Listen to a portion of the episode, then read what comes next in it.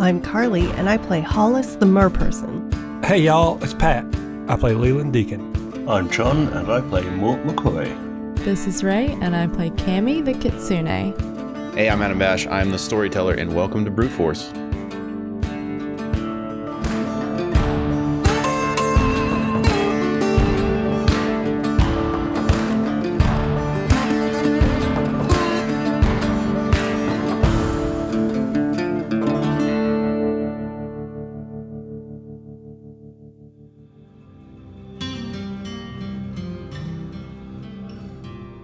Greetings, Fire Patrons. Welcome to the Gilded Ram Grog House in Tiro. I am Wholesome Jasper Spitwhistle, and I don't know if you've looked around lately, but we did do a little bit of minor upgrading to the bar here, at least in my esteem, in my opinion. You will notice that the stage has been increased by about twofold, and that is because oftentimes I feel it's a little bit claustrophobic up here. I do like to mill about, walk from side to side, really play with the space. And occasionally, as I, move around and I'm telling a story and I'm in the process of embodying like 8 people at once, it has happened that I have taken a slight tumble off the front of the stage on occasion. To the point where I have apparently picked up a bit of a teasing name, if you will. People have started calling me On His Ass Jasper, which originally I thought was interesting. I thought they were saying Honest Ass Jasper, like my ass is extremely honest and, well-formed. And that's not what it was. It was On His Ass Jasper, which is hurtful, honestly. Because oftentimes when I fall off the front of the stage, I fall on my front side anyway, so it's not even accurate. So anyway, the stage has been increased in size about twofold. It has caused some seating issues, and I decided, standing room only is a good way to go. Most real popular clubs around up in the the Austin region, places where there's a little bit of a high society thing. They don't really put these little tiny dinky tables and chairs throughout. You stand while someone's performing. It's very interesting. And so we start to do that. That's fine. If you'd like to sit on the floor, crisscross applesauce. It's fine with me. But don't sit on the front of the stage, please. And no setting your drinks on the front of the stage. And actually, please leave those cones where you see them. Those reflective orange cones around the front, maybe 10% of the stage are there just as a precautionary measure for your safety and my own. So anyway, last time the Brute Force was, they were split up and they were getting ready to, hopefully reconvene. Hollis had taken Leland and flown up to the top of Rim, which was floating at this time, as it was wont to do. Leland had been hit, he had got the crap kicked out of him in a fight, but then he also opened a jaw and got hit with an interdimensional, interplanar ball of plasma. So it is notably he was taking a bit of a siesta at the time. And Mort had traveled to the bottom, to the /top of that particular tower and found kind of like a crystalline secretary. I don't know if they had administrative assistants or front desk people back then. Some sort of a crystalline anomaly, a hominid of some sorts that he plugged a little a power orb into, and now it's in, killbot mode? I'm not quite certain. He reconvened with Cammie after Cammie sang a song, and saved the day somehow. That's the story that everyone wanted to tell, but I'm sure there was a little more nuance there. And off they flew on their magical striped beasts with wings a-glistening and a-glowing. And that's where we left off. So let's see what they reconvene with a certain daring, dashing, and not at all on his ass and clumsy bard by the name of, Moir. Leland, you are waking up in a tent. It is poorly fashioned, poorly hung, poorly insulated, poorly padded, and it kind of doesn't smell great. It smells like a llama. And I thought they smelled bad on the outside. He's actually in a llama. Was it? Who's it? Wait, who's lost? That's what he says when he sits bolt upright as like Michael Myers, the murderer would do, not the guy who played Austin Powers. He's going to sit up that serial killer type of sit up, but very fast. And he's just going to go, wait, who's lost? And start looking around this tent. All right. Yeah, this tent, like I said, not great. The lighting in here is okay because there's plenty of light seeping in from outside because it's not like even really tacked down to the ground super well. It's been poorly assembled. But you do recognize that this tent is made out of the tarp that you guys took from... I think you guys brought it from the boat. Yeah. Does that mean that Yanoff and Jasper are up here? Yeah. Is it the full NPC? Okay. I just forgot. I think everyone's there, aren't they? That would be a good concept. Is that this was like must have been where the Tigris took all your NPCs who were hanging off of the Tigris. Yeah. Which would be like Jasper, Yanoff, Bobo's alpaca, Rainbow, or Ribbons or whatever. Ribbons. Yeah, for sure. Yeah. For sure Ribbons is up there.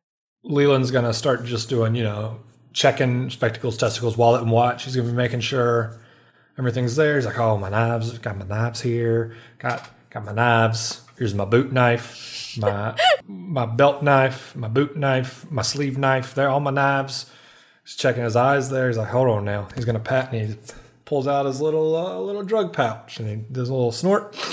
And it's like almost like smelling salts.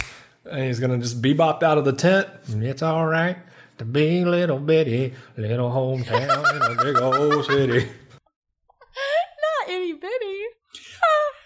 Yeah, the Tigriff known as Alan Jackson gives you a wink and a nod. Who's outside of the tent? I guess I moved the flap. Push the flap up. I'm assuming it's a flap. Yeah, it's flapple. It's flappish. Yeah, I'm going to push it and jauntily step out.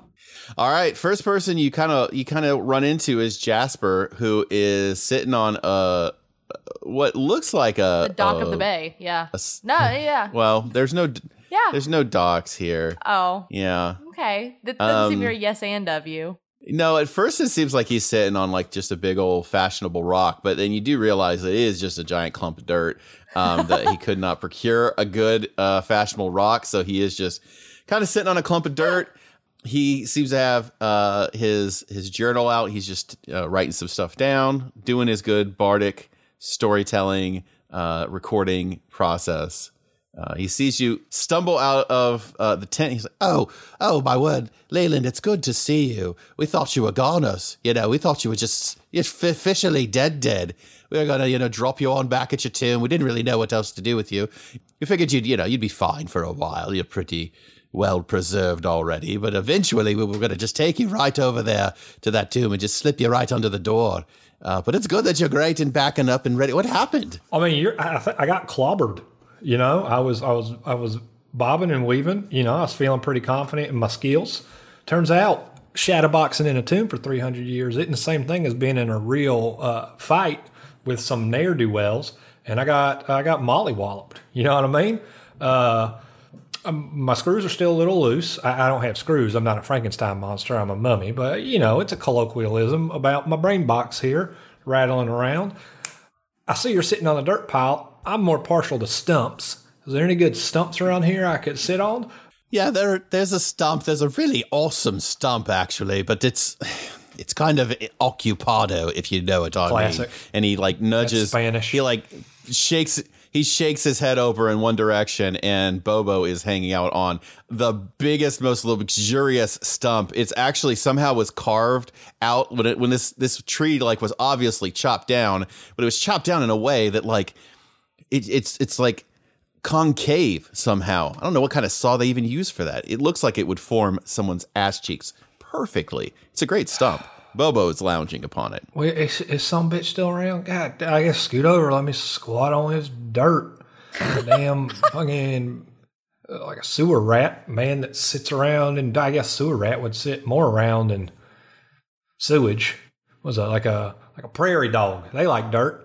Like I said on this, I'm vamping while the game master says goodnight to his adorable child. That's why I'm going on. Luckily, I've cultivated this type of ridiculous persona. So people think it's just normal. But in fact, it is a clever ruse. I doubt I know that all too well. A man after my own heart. That's exactly what I do. Here we are. We've been just kind of hanging out, setting up base camp, getting a little rest in. I realized recently, and I tried to pitch this to the rest of the group here, that we haven't slept in probably 5 to 7 months. And I felt that was poor planning. We also hadn't gone to the bathroom in quite some time either. So, all things being told equal, it seemed like a prime opportunity to take care of a few of these basic things. So we've just been kind of kicking back, taking naps on and off, peeing off the side of Rim. You should really try that. That's pretty radical. You just go right over to the edge and you pee off, but you got to be careful, because if you get the wrong wind, it just right back up at you. Yep. Pissing into the wind. You do notice that Jasper's hat it looks like it's pretty moist at this point. Anyway, as Jasper pitches Leland on peeing over the side of the island, what does Leland think? Is he going to give it a go, or is he like, that's not his... He doesn't. Does your plumbing even work? I don't really have any. Yeah. First off, it would take me forever to unwind all these bandages to get my shriveled old pecker out. Two, it is shriveled because of the mummification. It was completely average at life. Ray is pantomiming a poof of dust. But it would be hilarious if he tried to pee in it. Just a little puff of dust comes out. Yeah, none of those plosives came through because your microphone is too good, but until that last one.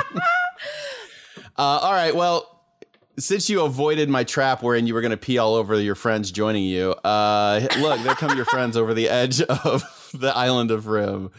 You see Tigris riding upon them, or Mort and Cammie, and then also there's a weird crystalline thing that, like, is flying on some sort of magical jet propulsion. Are there a couple of tents in the encampment?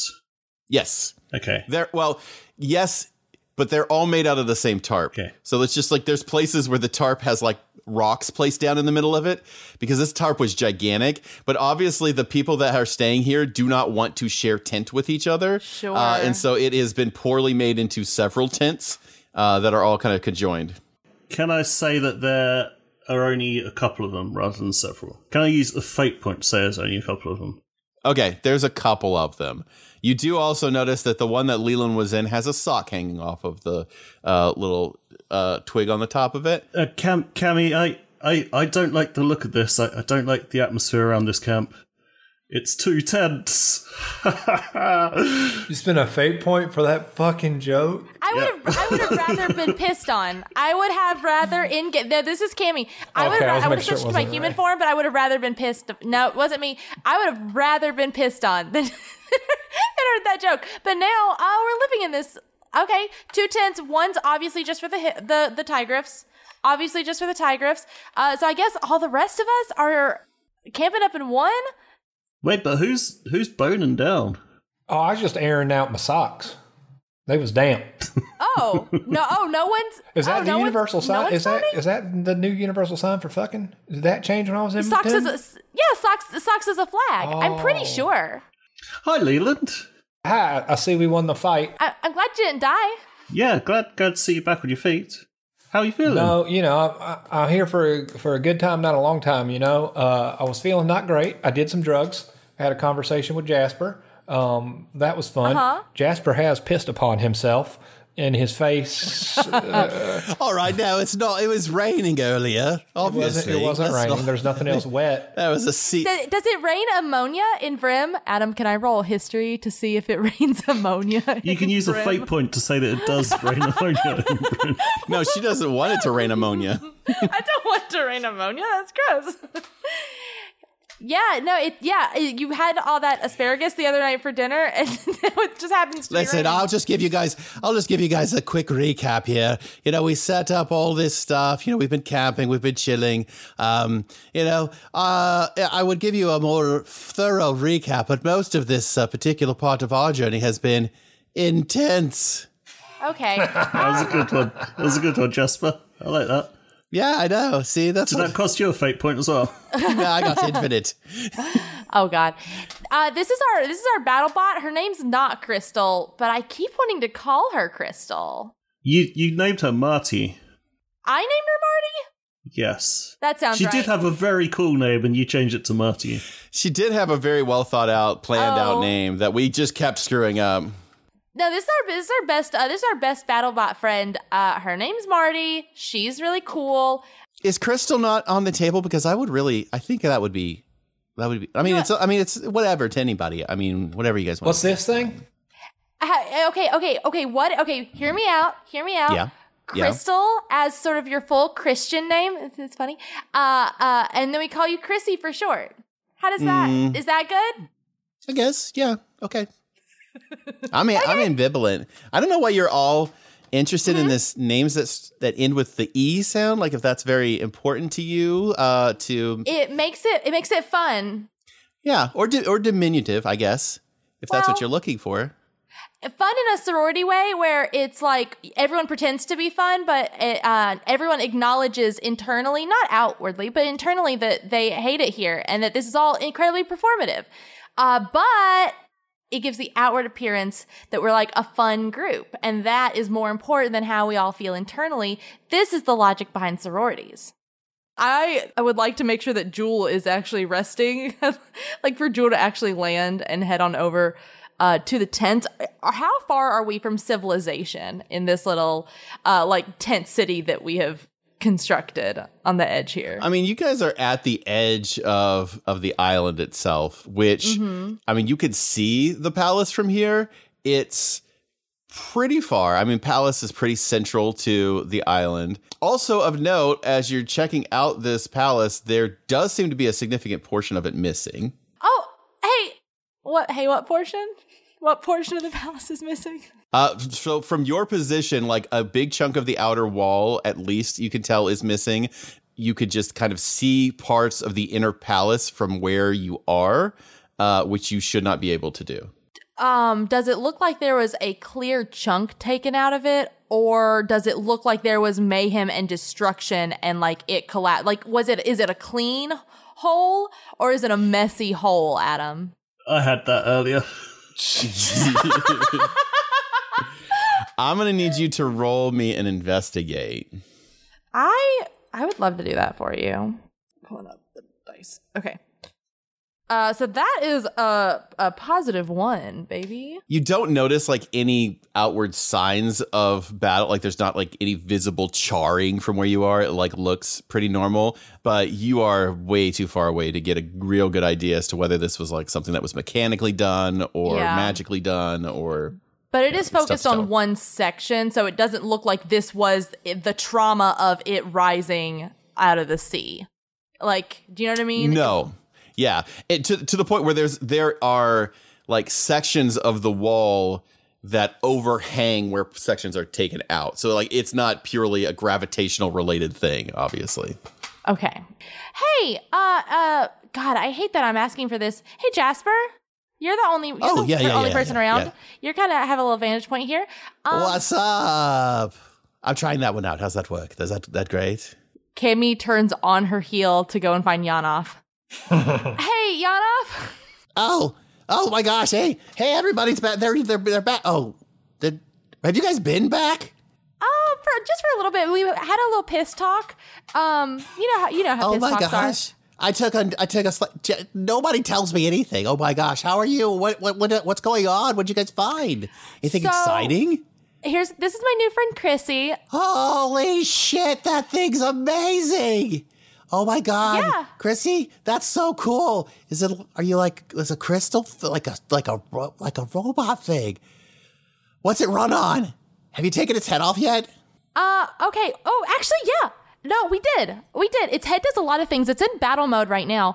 She's in battle mode. I am so sorry, Chrissy. Chrissy's in battle mode, so I wouldn't piss her off. Side note about battle mode. Did you see what happened to the castle? Or, like, were you around for that? Was it intact when you got here? Okay, interesting. So we've been here for, at this point, It's not quite been a full day, but it's almost been. You guys were, if you remember, you guys were interplanar for a few hours, but it was like 14 hours, like on this side. At this point, also, it's important to note that it is like midday. Oh, okay. Yeah. So that's like that. That was like that this morning. We just kind of all took a little early nap last night, a little early bedtime. Next thing you know, wake up this morning. Sure enough, something's fucky ducky going on over there. I don't know what it is. It looks cool though, you know. So I didn't hear anything. There was no big booms. I would have definitely woken up for that. Got to check that out. But yeah, no, it was fine yesterday. Today we've got part of a castle missing.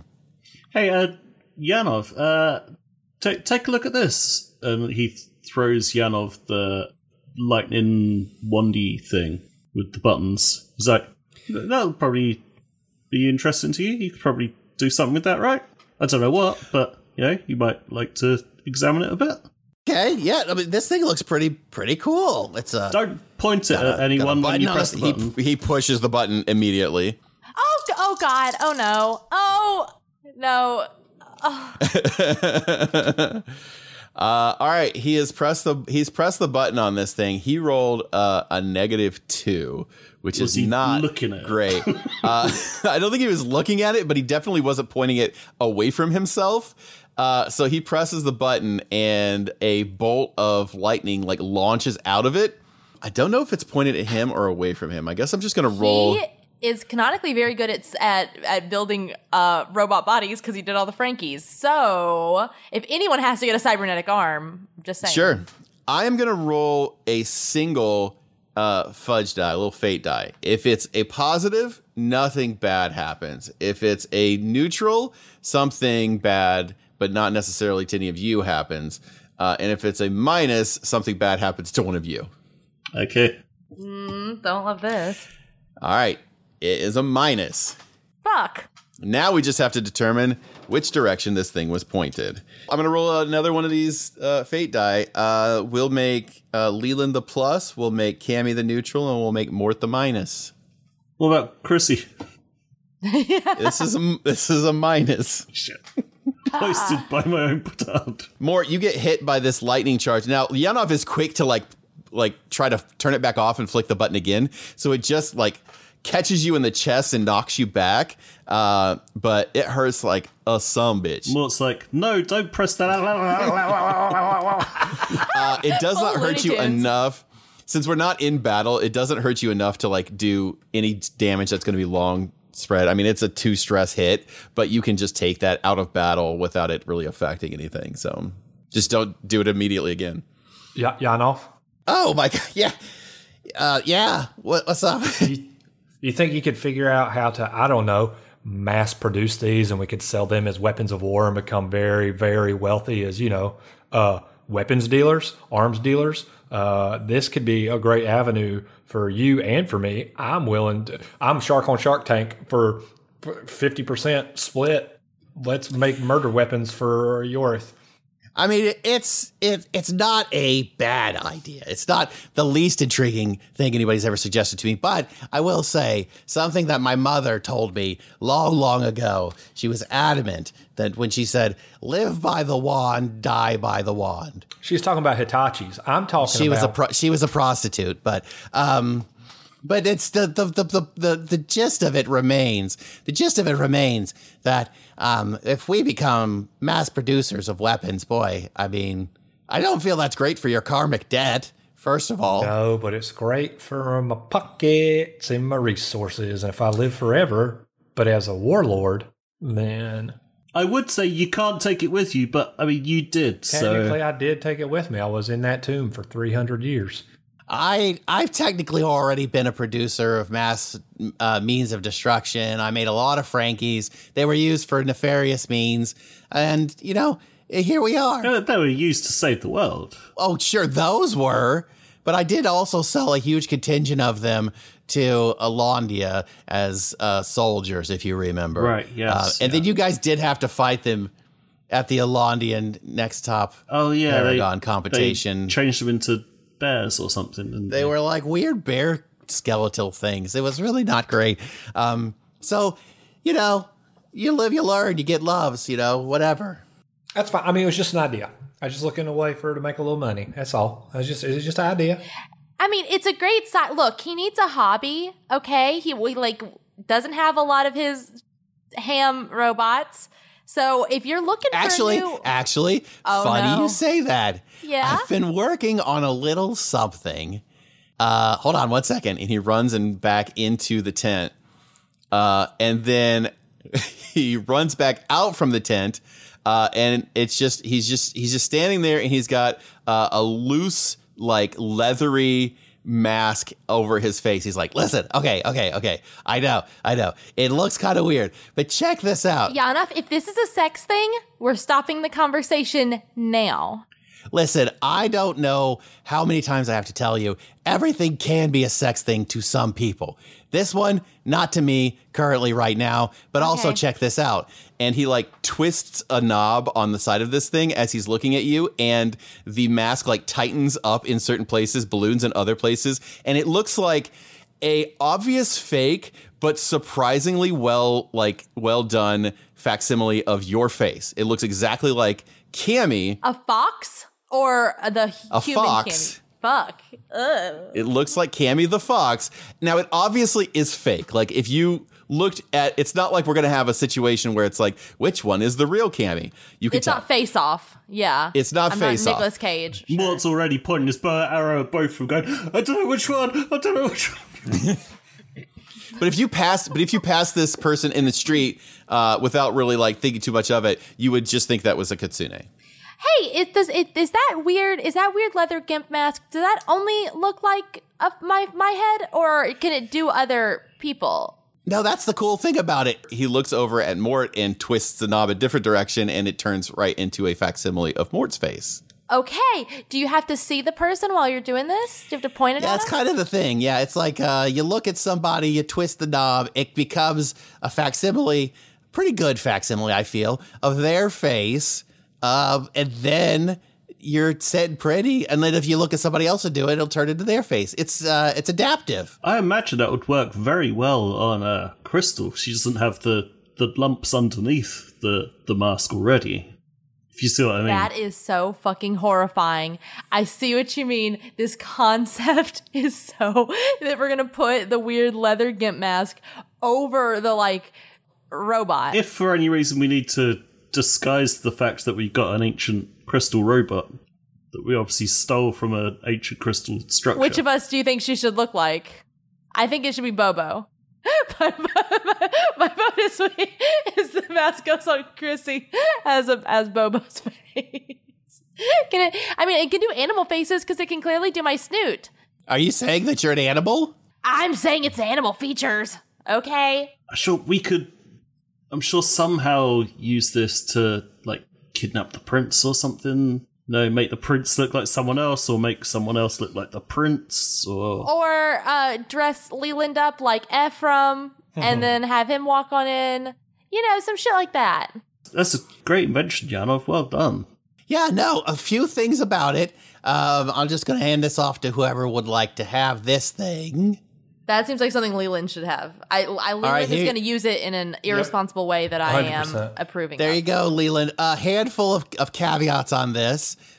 It does require you to be within 3 feet of the person that you're trying to mimic the face of. He's already put it on, and he looks like Yanoff, and he's like, a caveat with this is you have to be a big dumb piece of shit to wear it.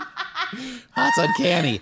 Also, big dumb piece of shit. One other thing I would like to point out to you that it does have a slight cost to bear. Just a little one. I don't know how to refer to this from a non-metagamey standpoint, but it does cost a fate point to use. Just as a heads up. Just as a heads up. Whatever when you think of a fate point, 1 point of your fate is expended. Oh when my you God. Use this thing. That's terrifying. That's horrific.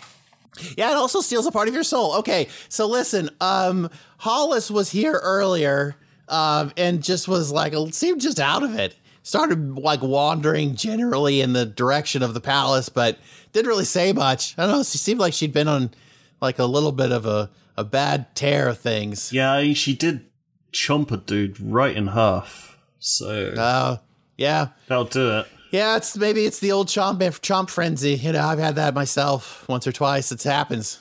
Hold on, we're in a okay. We are up against Yanoff. I don't know if we have told you this explicitly. We've had a busy day or two. We are up against vampires. That's sort of what we are.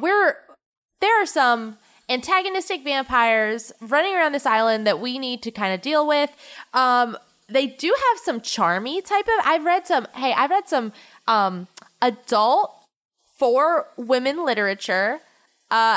And if that is to be believed, then these vampires have some very trancy person mind control effects that they can do. Yeah. What was the name of the literature that you read, perchance? Just in case I was, looking to read about these particular charming vampire things. Well, okay. Do you just want one of the names of them? Maybe your absolute favorite one. Oh, gosh, you're putting me on the spot. Okay. I mean, it's got to be Blood Bank, I guess. Be Blood Bank. Yeah. Who wrote that? If I'm going to look it up at the local library. Jasper Spitwhistle. Oh, Jasper leans over and says, convenient that would be your favorite. I don't know if you know this, but Jasper Spitwhistle is, believe it or not, one of my many noms de plume. Yes, Blood Bank is indeed one of my more pedestrian works, but, the hoi polloi seem to just rabble over it. Okay, first of all, I'm strictly all hoi, no polloi. Second of all... Oh, don't fool yourself. You polloi plenty, sweetie. How is that gross? What does that mean? If it's gross, you've made it gross. It's so gross. Look, you're polloying right now. That's disgusting. Stop polloying. I would never. Stop polloying for a second. She's polloying all over the place. She can't stop. Cammie pulls her huge fluffy tails in front of her body so you can barely see her. Or just her little snoot is peeking out from behind her tails. Okay, if we could all stop. I'm not polloying right now. God, so no, you gross. Have stops now. But I'm going to point it out every time you do from now on. Okay. Jasper, it's cool that apparently you're able to tell a good story. I hate when you speak. When you write it down, apparently you can make the words good. But this in-person thing, hey, not your bag, dog. And that's fine. That's fine. But yeah, that was probably my favorite. So, a la Blood Bank, do we think Hollis got trans? By the pheromones, because that's how it works. Jasper. Oh, you think Hollis got mind controlled and walked off that way? I thought you were just telling Yanoff in general that there were vampires that do mind control. I didn't bring up a bunch of adult literature, which, by the way, Mort, it means smut. That's what it means. That's what we're talking about. Oh, yeah. Here. I didn't insert that into conversation for the fun of it. It was relevant to the plot. Well, yeah, I thought you were just telling Yanoff, what we were up against. I didn't realize that's what you thought had happened to Hollis. I mean, it's possible. I mean, we know. Ray winks. We know that you can do some mind control. I mean, we know that's happened. I mean, we've already established that I know that you were hoodwinking me this whole time with that stuff. What'd you say? I know. I don't have mind control, Cammie. Who? Me. Shot who? I. What? Who? Shot who? What are you talking about? Whose dog? All right, maybe we could focus up a little bit. Let's go back to the part where we were talking about how good my writing was. I did appreciate that part. He falls off his dirt clump, and his piss hat falls in his own mouth. And he runs off into the tent to sulk about it. Jasper runs off to just drown his sorrows in, I guess, piss at this point. Well, hopefully, I hope he's putting some of this energy into good smut writing, because canonically we've now made it that Jasper's a good writer, which is the first canon talent we've given this man. He did drop his journal, by the way, when he fell off the dirt clump. Cammie yoinks that so fast, she puts it right in her book bag. Okay, so, we need, we're worried that Hollis might be mind controlled. We also haven't slept in 3 weeks. I think we should stealth mish towards the castle and try to figure out what damage it, what, no, I almost thought what if Hollis did that, but that was there way before Hollis wandered off. If Hollis was just capable of semisonic booms, we didn't know. It really makes you think that you need to build everything that you have ever worn out of the metal of that gate that she could not break, because apparently it's the most, it's fucking adamantium down there. Yeah, so should we stealth mish up to the castle, try to figure out what's going on, and then keep an eye out for our shark friend? I think so, yeah. I mean, we can't leave her just wandering in a daze. Yeah, no, I agree. I think we should go up there. Leland, thoughts? I concur. Hey, if you guys are dealing with a whole vampire stitch, I do have some connections I could reach out to. Some vampire hunters, maybe. We could maybe hire somebody to get out here and help deal with this thing. You've just had a little black book of productive mercenaries. You have access to those folks. I am an established merchant. Absolutely, I have a black book of mercenaries. Yeah. Okay. I mean, we could. I don't know about all the rest of them, but we could maybe get in contact with Remember. Who? Remember. I'm trying, but could you describe them? She's a big old frost giant lady. Who? What's wrong with you? What's wrong with me? Am I not speaking correctly? Who's on third? I'm trying to Abbott and Costello. I wanted us to bond a little bit. We've been in a lot of combat lately, and it's getting real sticky. I'm just trying to vamp. I take offense to that word. Yeah, I don't know who's. All right, so I'll reach out. I'll do some digging. But you're looking for a vampire hunter named Remember. Yes. Who? In particular. Okay. A vampire hunter named who? Vampire hunter who? Okay. No, Remember. Yeah, I'll remember. No, Remember. Her name was Remember. Is there a weirdly hot canon bisexual half vampire that also hunts vampires? Do you know one of them? Long blonde hair. Mort? Nope. Decidedly not Mort. Wesley Snipes? I do believe they go by the name of Alucard. Do you know an Alucard? No, that's Dracula backwards. That's just Dracula backwards. Yeah, no, that sounds like a fake. What about Gizmo? That's a gremlin in process. That's a Gizmo. That's a gremlin in process. I think just get Remember, because I think the others may want to kill me, and me and Remember, we're okay. As long as we got the money to pay her, of course. We'd have a lot more money if we manufactured weapons of war and sold them on a mass scale. Leland's got money. Oh, that'll be fine. Yeah, okay. I'll reach out to the Vampires Hunters Guild and see if I can't get a vampire hunter named Remember over here. That sounds great. Yeah, don't forget. Don't forget her name. I won't. I've got it. It's... Oh, it'll be fine. But I mean, honestly, if I tell them that there are vampires, just kind of in charge running around willy-nilly around here, that's probably going to... I mean, they're probably already on their way here. But we'll just sort it out. Maybe we'll rendezvous. All right, but you're already walking away from me. Bye. Rendezvous. So I think for a stealth mish, we maybe shouldn't take in the Tigris and go fully in style. Yeah, I think on foot is probably the best thing. I think Cammie, in human form, obviously with the traveling cloak pulled up, because she's not about to just flash this flesh anywhere. That's gross. She might as well be polloying if she's going to do that.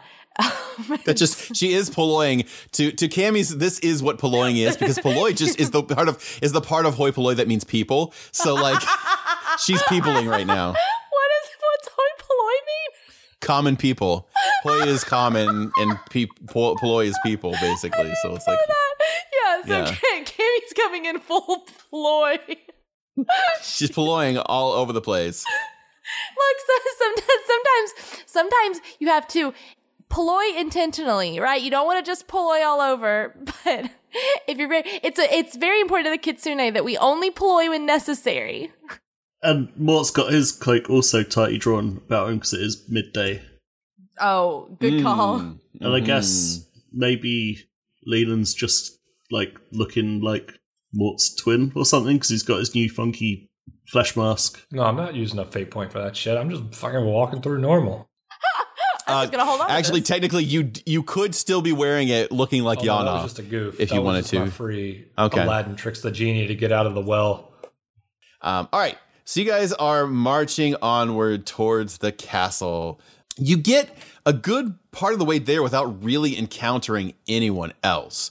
Like, not really encountering any people to speak of. Are there like villages or houses that have been like abandoned, or are we just going in a way that doesn't have a lot of like? Does it seem like people have been cleared out here, or are we traveling away from people?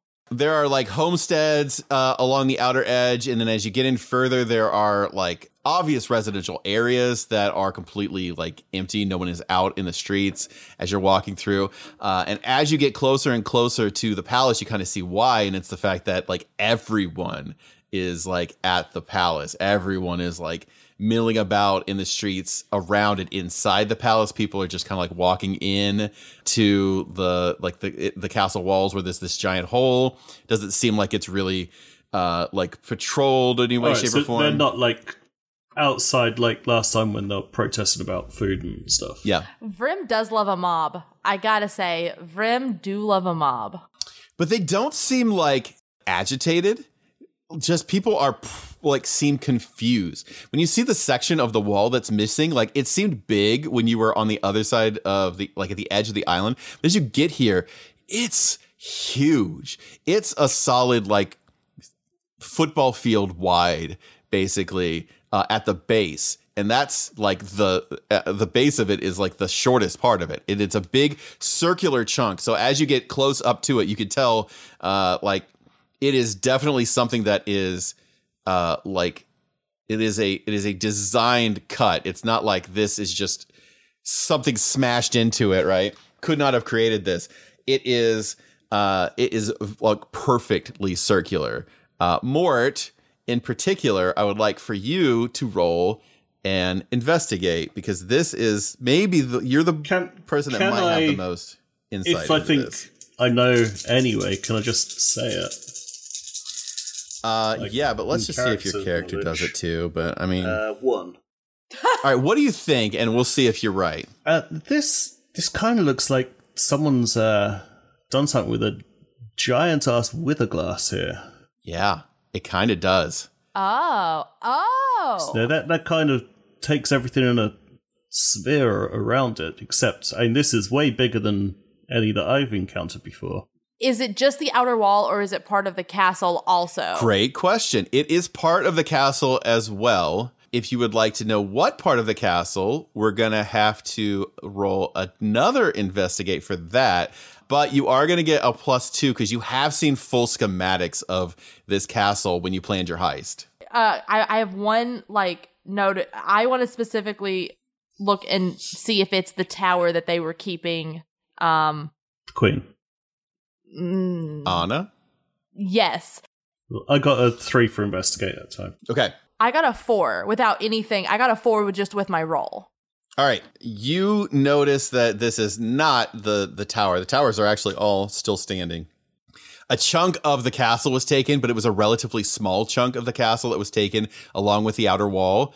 But it is not an insignificant chunk of the castle, as both Mort and Cammie realize after thinking back through their schematics. This was an area that stood out particularly to Cammie when planning out kind of like their infiltration route. This area that was taken serves two purposes. It was armory and vault. Ooh. Oh, the book was there. Oh shit! Wasn't that where they had hidden the book? Because there was an important book that we needed and that we didn't go back and get because we were gonna die or something. Didn't they keep the book in the vault? Did they like go get the book and then like peace out? You have no active knowledge that they kept the book in the vault. It's a reasonable expectation that they probably did, and a more base explanation might be that this is also where all of the riches of the kingdom of Alondria would be kept as well. Didn't Yano's daughter, whose name I can't remember, didn't she try to break in to steal the book? Siggy, yeah, she did. She was hired to break in to steal it. She broke in. She got her hands on it. She got a real bad vibe. She put it back. Was that in the library that she broke in, or was that like in the vault? Don't know that we ever covered where it was. I think it would have been in the vault at that point. It was not something that was kept in a library. Okay, how are we feeling about the theory that the vampires are just money hungry? Because I think there's more. I don't think that they just got in this vault for the money and the Didn't armory. They mention the book to us? I'm sure somebody mentioned the book to us recently. Adam did, and he was talking to someone, and it could have been himself, and it could have been an NPC. Who's to say? Adam has definitely told us about that book. Oh, no, I mean recently, within the last couple of episodes, I'm sure it was brought up. The only time that book has come up was when Siggy said that she had stolen it and then returned it because it gave her a bad vibe. Yeah. The name of the book was the Planar Geode, which came up because the vampires, I believe, were the ones that referred to like the crystals that you guys were moving through as the Planar Geode. Right. Yeah. So like the crystal that Hollis and Cammie were trapped in. As well, like, and what was able to transfer you between planes, I suppose, was Planar Geode. What if we operate under the assumption that moving this book or opening this book or some spell in this book is what caused the island to like to go all crazy, because it was called Planar Geode and there's a bunch of fucking geodes that go to different fucking planes on the other side of it. But then didn't Yano say the castle was okay when they got to the camp earlier and vanished in the night? No, it was already fucked up, right? I thought you said it was okay, and then they woke up in the morning and it was gone. It was okay in the morning, then it was sometime overnight. Fuck. Something happened, and the next day it was gone. Like, so this happened within the last like 7 to 8 hours. Okay, so it must have been when the vampires left from us then, which means they got whatever shit they need. They got some crystals. They got whatever shit they needed. Came back, went into the castle, went to the vault, got the book or whatever else is in the vault, and then used probably the shit that they got in the crystal to do this huge fucking wither glass thing. And they went maybe overboard, or maybe they intended to also get the armory in it. I don't know. But I think that the big chunk out of the castle was probably a getaway. It was probably an escape route. They did a heist and didn't invite us. How rude. I'm going to be honest with y'all. I don't know if it's because I was knocked unconscious by that feller or is because of all the drugs, but I forgot we were doing a whole Save the King thing. I completely forgot that this was part of a thing we were doing. So that wither glass, it's a cause for concern. I just saw a cool hole in a castle. I completely forgot. You also got knocked out by your sister's boat, not the dude. You survived your dude. You know, I'm addle-brained. With your net +6 investigation, Cammie, I also just texted you an extra piece of information as you're piecing all of this together that you may want to share or you may not. It's your choice. All right. Okay. We know that the current king cooed to get on the throne because he locked his fucking sister in a fucking tower that was upside down and dupe side up, and that was rude.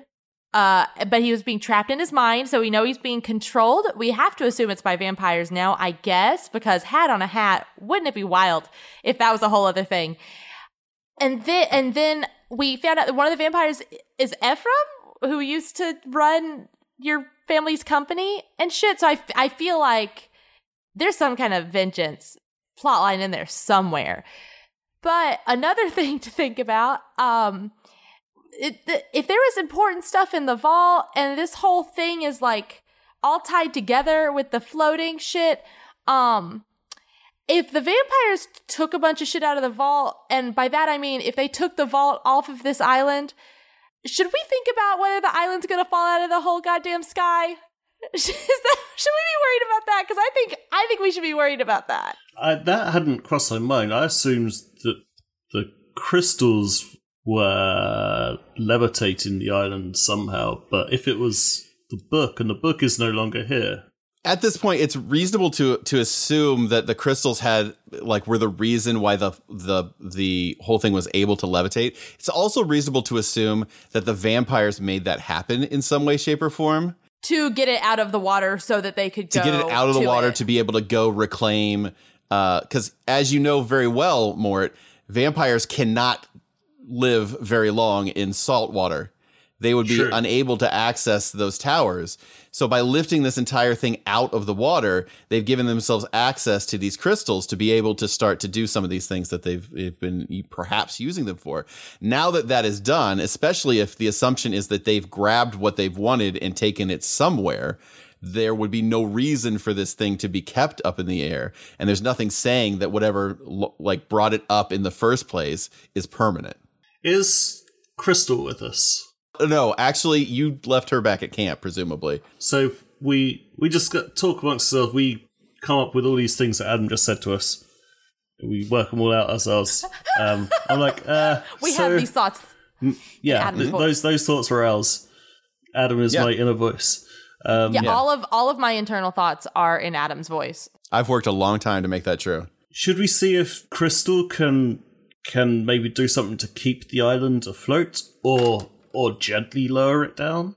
Saying if anyone knows how to work the island, it's her, right? I think she's our best guess for information as to how that floating happened. Maybe her and Yanoff together. He's a little freak. Sometimes he figures stuff out. I think they're our best bet to figure out why it's floating. Can Cammie look around? Does it look like we're is air whooshing up slowly, or is... So if you were in free fall, you would be lifting off of the planet, basically. But you could feel free to roll and notice if you feel anything askew or off. And anybody can feel free to roll and notice. I mean, I don't think we need to worry about why it's floating, more of how do we keep it floating. Yeah, well, I want to stay on high alert to figure out when I can tell it's in free fall so that we can get on our flying creatures and maybe try to save any NPC that amuses us. Mort's just going to hold up a sign like the wily coyote does when he falls off a cliff. Mm. He's going to hover in the air for a while, and then he's going to drop. I did watch Avengers Age of Ultron not too long ago, and I did feel to myself, boy, when Sokovia dropped out of the sky, not enough people held up signs that said, yikes, whoopsie. Okay. All right. A lot fucking going on. Before we get out of this sort of recon mode situation... Mm-hmm. Are we close enough to the big, gathering of people that Cammie could walk over and talk to, of, a villager, a peon? Yeah, absolutely. There's plenty of people around here. No, Cammie's the polloi. Very important to note. Can Cammie locate an older woman, like a spinster? Of course. Okay. Yes, there's a woman, and she looks, really spinstery. She's got 7 warts on her face. Good. That's a good solid. She's lived the right amount of life. Amount of warts. Yeah. Sorry. Excuse me. I was in the bathroom when all this got started. Can you just tell me what's going on? I sort of followed. What with the castle? You don't know what's going on with the castle. Well, there's a big hole. I don't remember there being a hole there. I went into the bathroom. It wasn't that long ago. But there's been a hole there. That's the problem. Look at it. It's a big old hole. And we're just all checking the hole out. I mean, you don't see a hole like this every day. At least not where I'm from. It's been eons since I've seen a hole like this. Can you tell me about the first hole that you saw like this? My first husband, Chauncey. Chauncey. Sorry, I'm so sorry, ma'am. Chauncey, okay. What a firm hole on that man. Let me tell you. The thing that you like about this is that it's firm? It's not a size thing. Okay. No. Anyway, it's a big old hole. I guess never seen a castle hole like this before. It's pretty impressive. Did you see what made it? Were you here when it happened? I imagined it was something to do with all those weird glowing crystals they had set up the time before, all day yesterday, setting up weird crystals in a strange array, and it was all roped off. It was very hush-hush. Next thing you know, all the crystals gone, all the side of the wall gone. They spent a full day setting the crystals up? I mean, it's better part of a day, certainly. Bringing them in, setting them up, aligning them. Has the king, come out of the castle and said anything about why there's a huge, massive hole in the side of the castle? Talk about how firm it is? That guy? Well, I mean, he's pretty comatose, I've heard. That's the rumor, is that he's comatose? How long was I in the bathroom? He's just comatose now? I mean, I heard he's pretty comatose. I mean, apparently he was really took a beat. Like, maybe it was sunstroke. Wait, where did Jasper come from? Oh, yeah, she's an old lady. I heard he was comatose from, there was a problem. His sunstroke, you know. A sunstroke, because he was out. Yeah, he was out the other day. He was announcing to everyone. He said bad things to everybody. He was like, oh, no, you guys can't have any food. And then next thing you know, sunstroke, I guess, you know. I haven't seen. I'm not up to speed on it. Did your house get all damaged when the island flew into the sky? When Vrim flew into the sky? Do you know that we're in the sky? We are in the sky. It's very unfortunate. My house is not damaged per se. I did have a few things on upper shelves that did fall off, and but now you can reach them, I bet. And that's good. Yeah, they're all crumbled on the floor. They're probably dusty. Oh, well, okay. Mm-hmm. You know. It broke two of my Dale Earnhardt Jr. commemorative plates. They're not making those anymore. This is not what I expected when I wanted to talk to a spinster. You're very interesting. What's your name, ma'am? Spinstress. Okay. Spinstress, it's been lovely. I hope this the whole crowd gets what they want out of just looking at a hole. You've been great. Thank you very much. Remember, I'm a human woman. And then Katie turns on her heel. All right, bye. And then Cammie's going to come back to the boys. Okay, so apparently there's nothing else going on. All the folks are just gathering to look at the hole because of the firmness of it. It is a very firm hole. That's a weird. I figured it'd be more of a size thing. That's what I assumed too, that it would be a size thing. That's what I get for assuming, I guess. So she did say that they took like a full day to set up a bunch of, I assume, ritualistic crystals that they got out of the place that we were in. So that's probably why they sent us to Fimbulwinter, so they could get all the crystals and then have time to set it all up. Adam, when we were moving through the tower and noticed all the crystals and stuff were missing, did we notice if any of the machinery that was used to create the portals was also missing? Yes. Are all the crystals and everything that was set up, is it all gone? Or is there any crystal rubble left? I have to roll something. You got a bunch of people here. Cammie had a chunk of crystal in her bag or pocket or up her ass or whatever, wherever she was keeping it. And when we hit the little tuning fork thing, it turned different colors, just like all the others, and it would be glowing. Okay, If Cammie is can she pull it out of her pocket? Is it glowing a color so that I can try to figure out what plane this vault got us into? Yeah, you can pull a crystal out of your pocket. If you pull a crystal out of your pocket, it is not glowing right now. It's not glowing right now. I'm thinking instead of using the wither glass, they may have used all the crystals to just create a huge old portal to another plane. We should just fly the hippogriffs out of here. But we don't have any hippogriffs. Or ligers or tigers. Again, I did a lot of drugs. Well, magic was way different before, so this might be kind of similar to the wither glasses, but the wither glasses couldn't go to different planes, so it may be a part of this. I mean, not as far as we know, but I mean, maybe they have powers that we didn't know about. There's a lot about this world we didn't know about. I'm a small fox. I look like a human woman, but I'm a small fox. Mort, roll a lore. One. You don't know if it was another plane or dimension. You don't know if it was real or fake. You don't even know it enough to even necessarily know if you should mention it. But yeah, Ezra at one point was trapped within a wither glass in a place where he met literal gods. Yeah. I do remember that. Got a diamond hand. Yeah, got chumped off. Mm-hmm. So that at least lends credence to the fact that the concept of wither glasses does not automatically result in teleportation from one location to another within a plane, but sometimes goes outside of those planes. Maybe combining the wither glass with the crystals allows them to teleport large chunks to other planes. Would Cammie know where the main exporter of wither glasses was? Yeah, well, yes, that... So the place that was most known for creating and producing wither glasses was Denderast. It's been a significant period of time since Denderast did that. And in fact, the wither glass that the original crew of the Brute Force found in a long forgotten temple was the first wither glass that anybody had really seen in a significant period of time. They were used by royalty in Denderast a long, long time ago. Because it was like a failsafe, right? It was like a right, yeah, an exit. Because it would only, yeah, they were all keyed to take people specifically to like the throne room in Denderast because they had like that as their central place. But it is also something that has been highly replicated. In your like presence, you've known it as something that Yanoff has been able to replicate.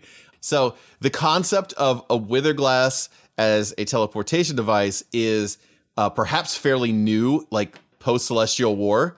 Who knows what that looked like before the Celestial War? That magic probably existed. I wonder if the glass in the wither glass is those crystals. It makes me think that it could have something to do with like the raw materials that would need to go into a wither glass being like similar, you know, or like a part of this or whatever.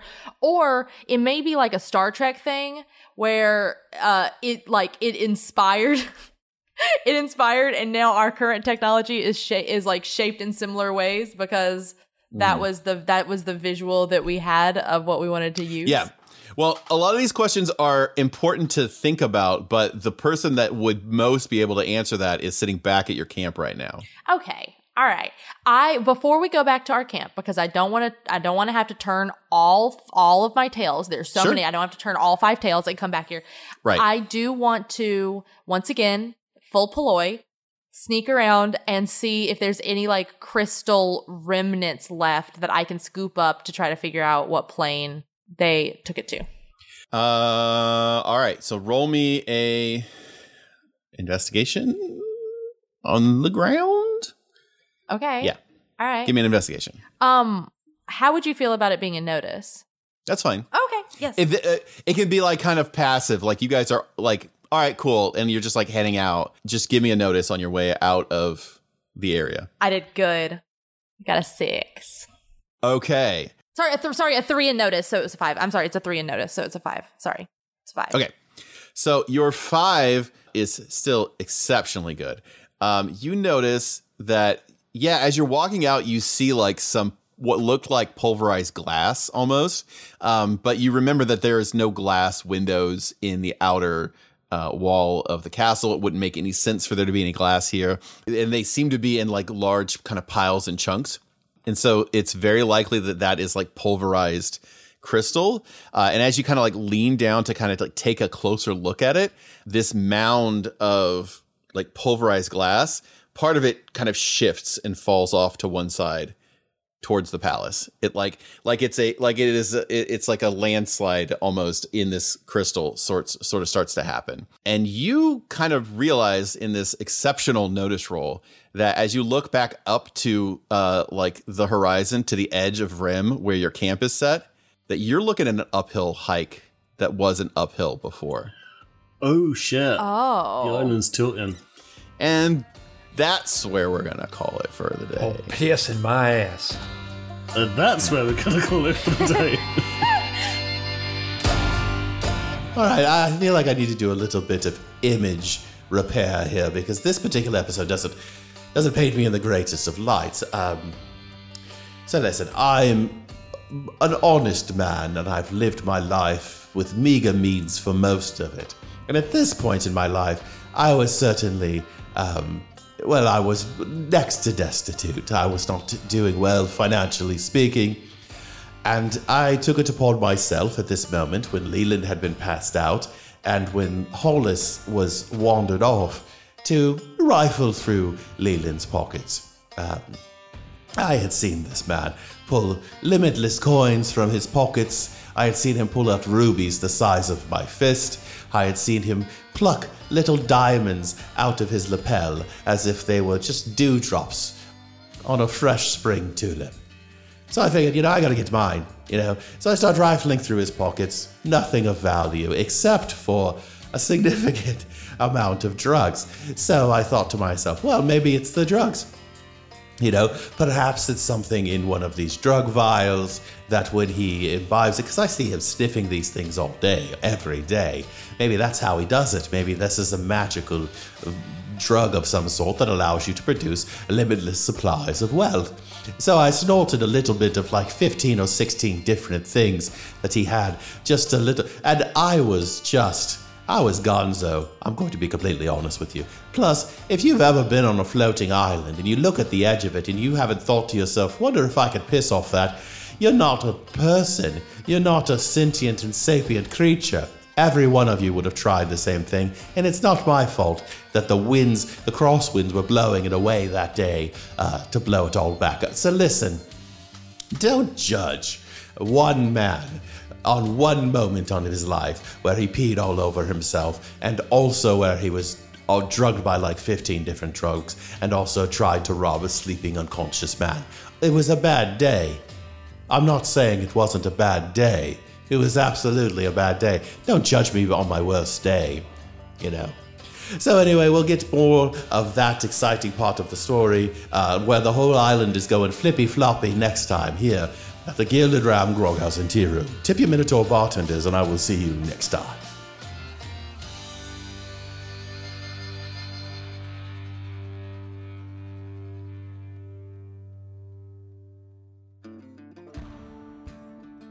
That was a great episode. I liked the amount of piss content we had. I feel like we either go way too hard in the piss content or we don't hit piss content hard enough.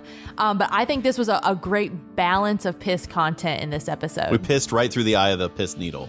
Yes, piss right through the eye of the piss needle. That's a perfect way to put it. And that came back through the needle and into our faces. Exactly, just like sewing. It was perfect. I'm excited about the level of plot that you guys have got into here. I feel like there have been a lot of things brewing behind the scenes for a long time. You guys have a bulk of the the expository information already.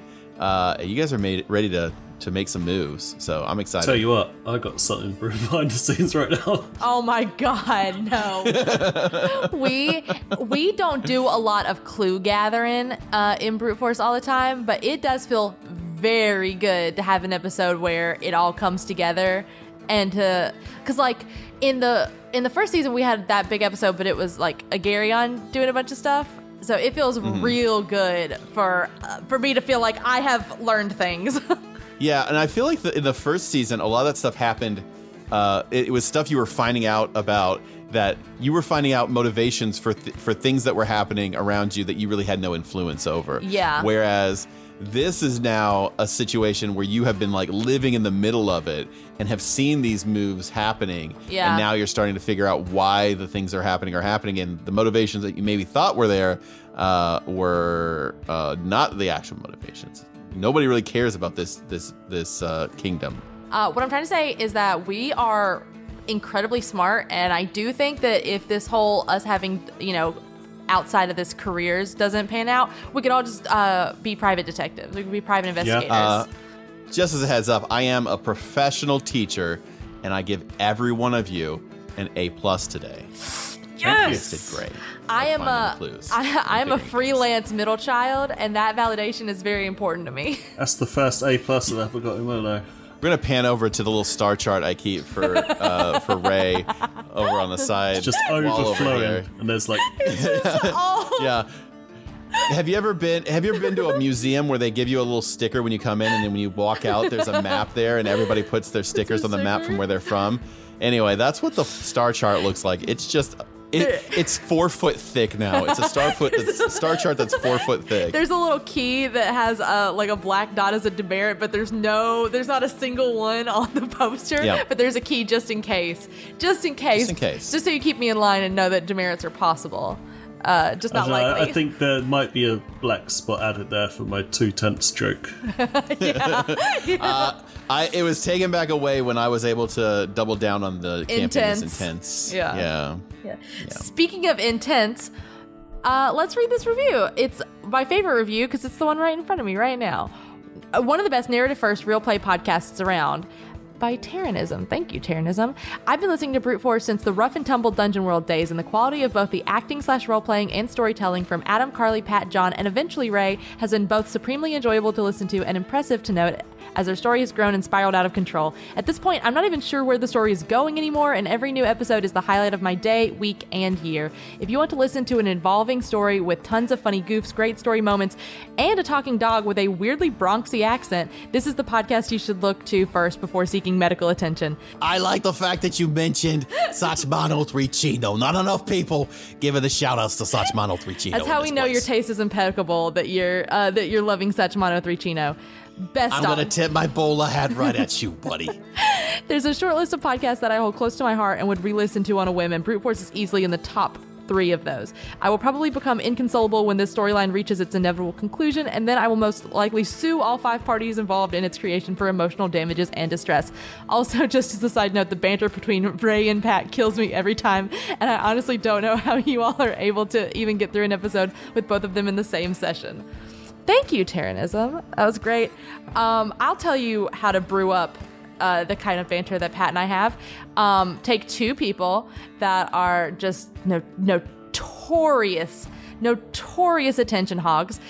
Make sure they're brewed in the same general, like, southern swamp. Keep them apart from each other for the first 25 or so years of their lives, and then throw them into the same place and record it. Because Pat sounds like every dude I went to high school with, and I sound like every chick Pat went to high school with. So we're strangers that immediately were familiar, which is weird, but works. Speaking of brewing, we need to wrap this up. So you can find us at Brute Force Podcast on Twitter. Or you can find Adam at the Adam Bash. You can follow Ray on Instagram at RayNotRomano. You can follow Carly on Twitter with animated me with the E's as 3s. You can find Pat on Twitter at Patrick_Rankin. Or you can follow John on Twitter with Nudeser with a Z, not a Z. And if you use a Z, so help me God, I will come to your house and I will steal your keyboard, and I will replace it with one that has Zs, because you should be using the right lettering. Yeah, down with Zs. We're all Zs here. It's all Zs all the way down. Sporks Magic. Thank you all for listening so much. You're the best.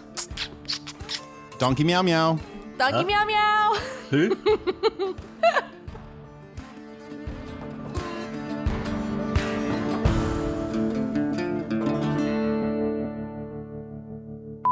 You do notice that Jasper's hat is—it looks like it's pretty moist at this point. Can I have a quick? I have a quick 20-second timeout about piss, real quick. John, you can keep this in. This reminded me when I was in college. I visited some friends at Appalachian State College, and we were stumbling back from the bars to the place in the middle of the night. And there's this guy not with our group who's standing in the middle of the street, and he's just full on pissing in the street. And someone goes, "Hey, man, you can't do that." And he goes, "Well, fine, I'll do this." And he straight up turns his penis upwards and leans down and pisses into his own face. That is a true thing that I saw when I was 19 years old. App State is known for great weed, bad talent. You do not go to App. I have a similar story. I had a buddy of mine in college named Cordero who was just the wildest little dude. Very Danny DeVito type.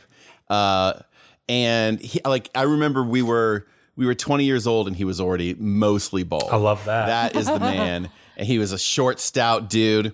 And he got completely blasted at this bar we went to one night. And I ran into him at in the bathroom. And he's like, "Hey," he's like, "You want to see something? You want to see something? I'll fuck you up. Watch this. I got pee over my own shoulder." And he tilts his penis back towards himself to pee over his own shoulder behind him, which he did. But he didn't factor in the fact that eventually that stream has to cross your body to get there. So he did pee all up his shirt and across his shoulder before it went over his shoulder. So, yeah. John, you got any good piss stories, John? Not that I can think of off the top of my head. I got one more. I woke up after a party one time and walked out of my bedroom in my apartment to go to the bathroom, and there was a man who I didn't know, who I guess was crashing on our couch, standing up full-on pissing all over our coffee table and my roommate's laptop. Ugh. And I was still very drunk, and I just went, dude, stop. And then walked outside to pee off the balcony and went back inside and went to bed.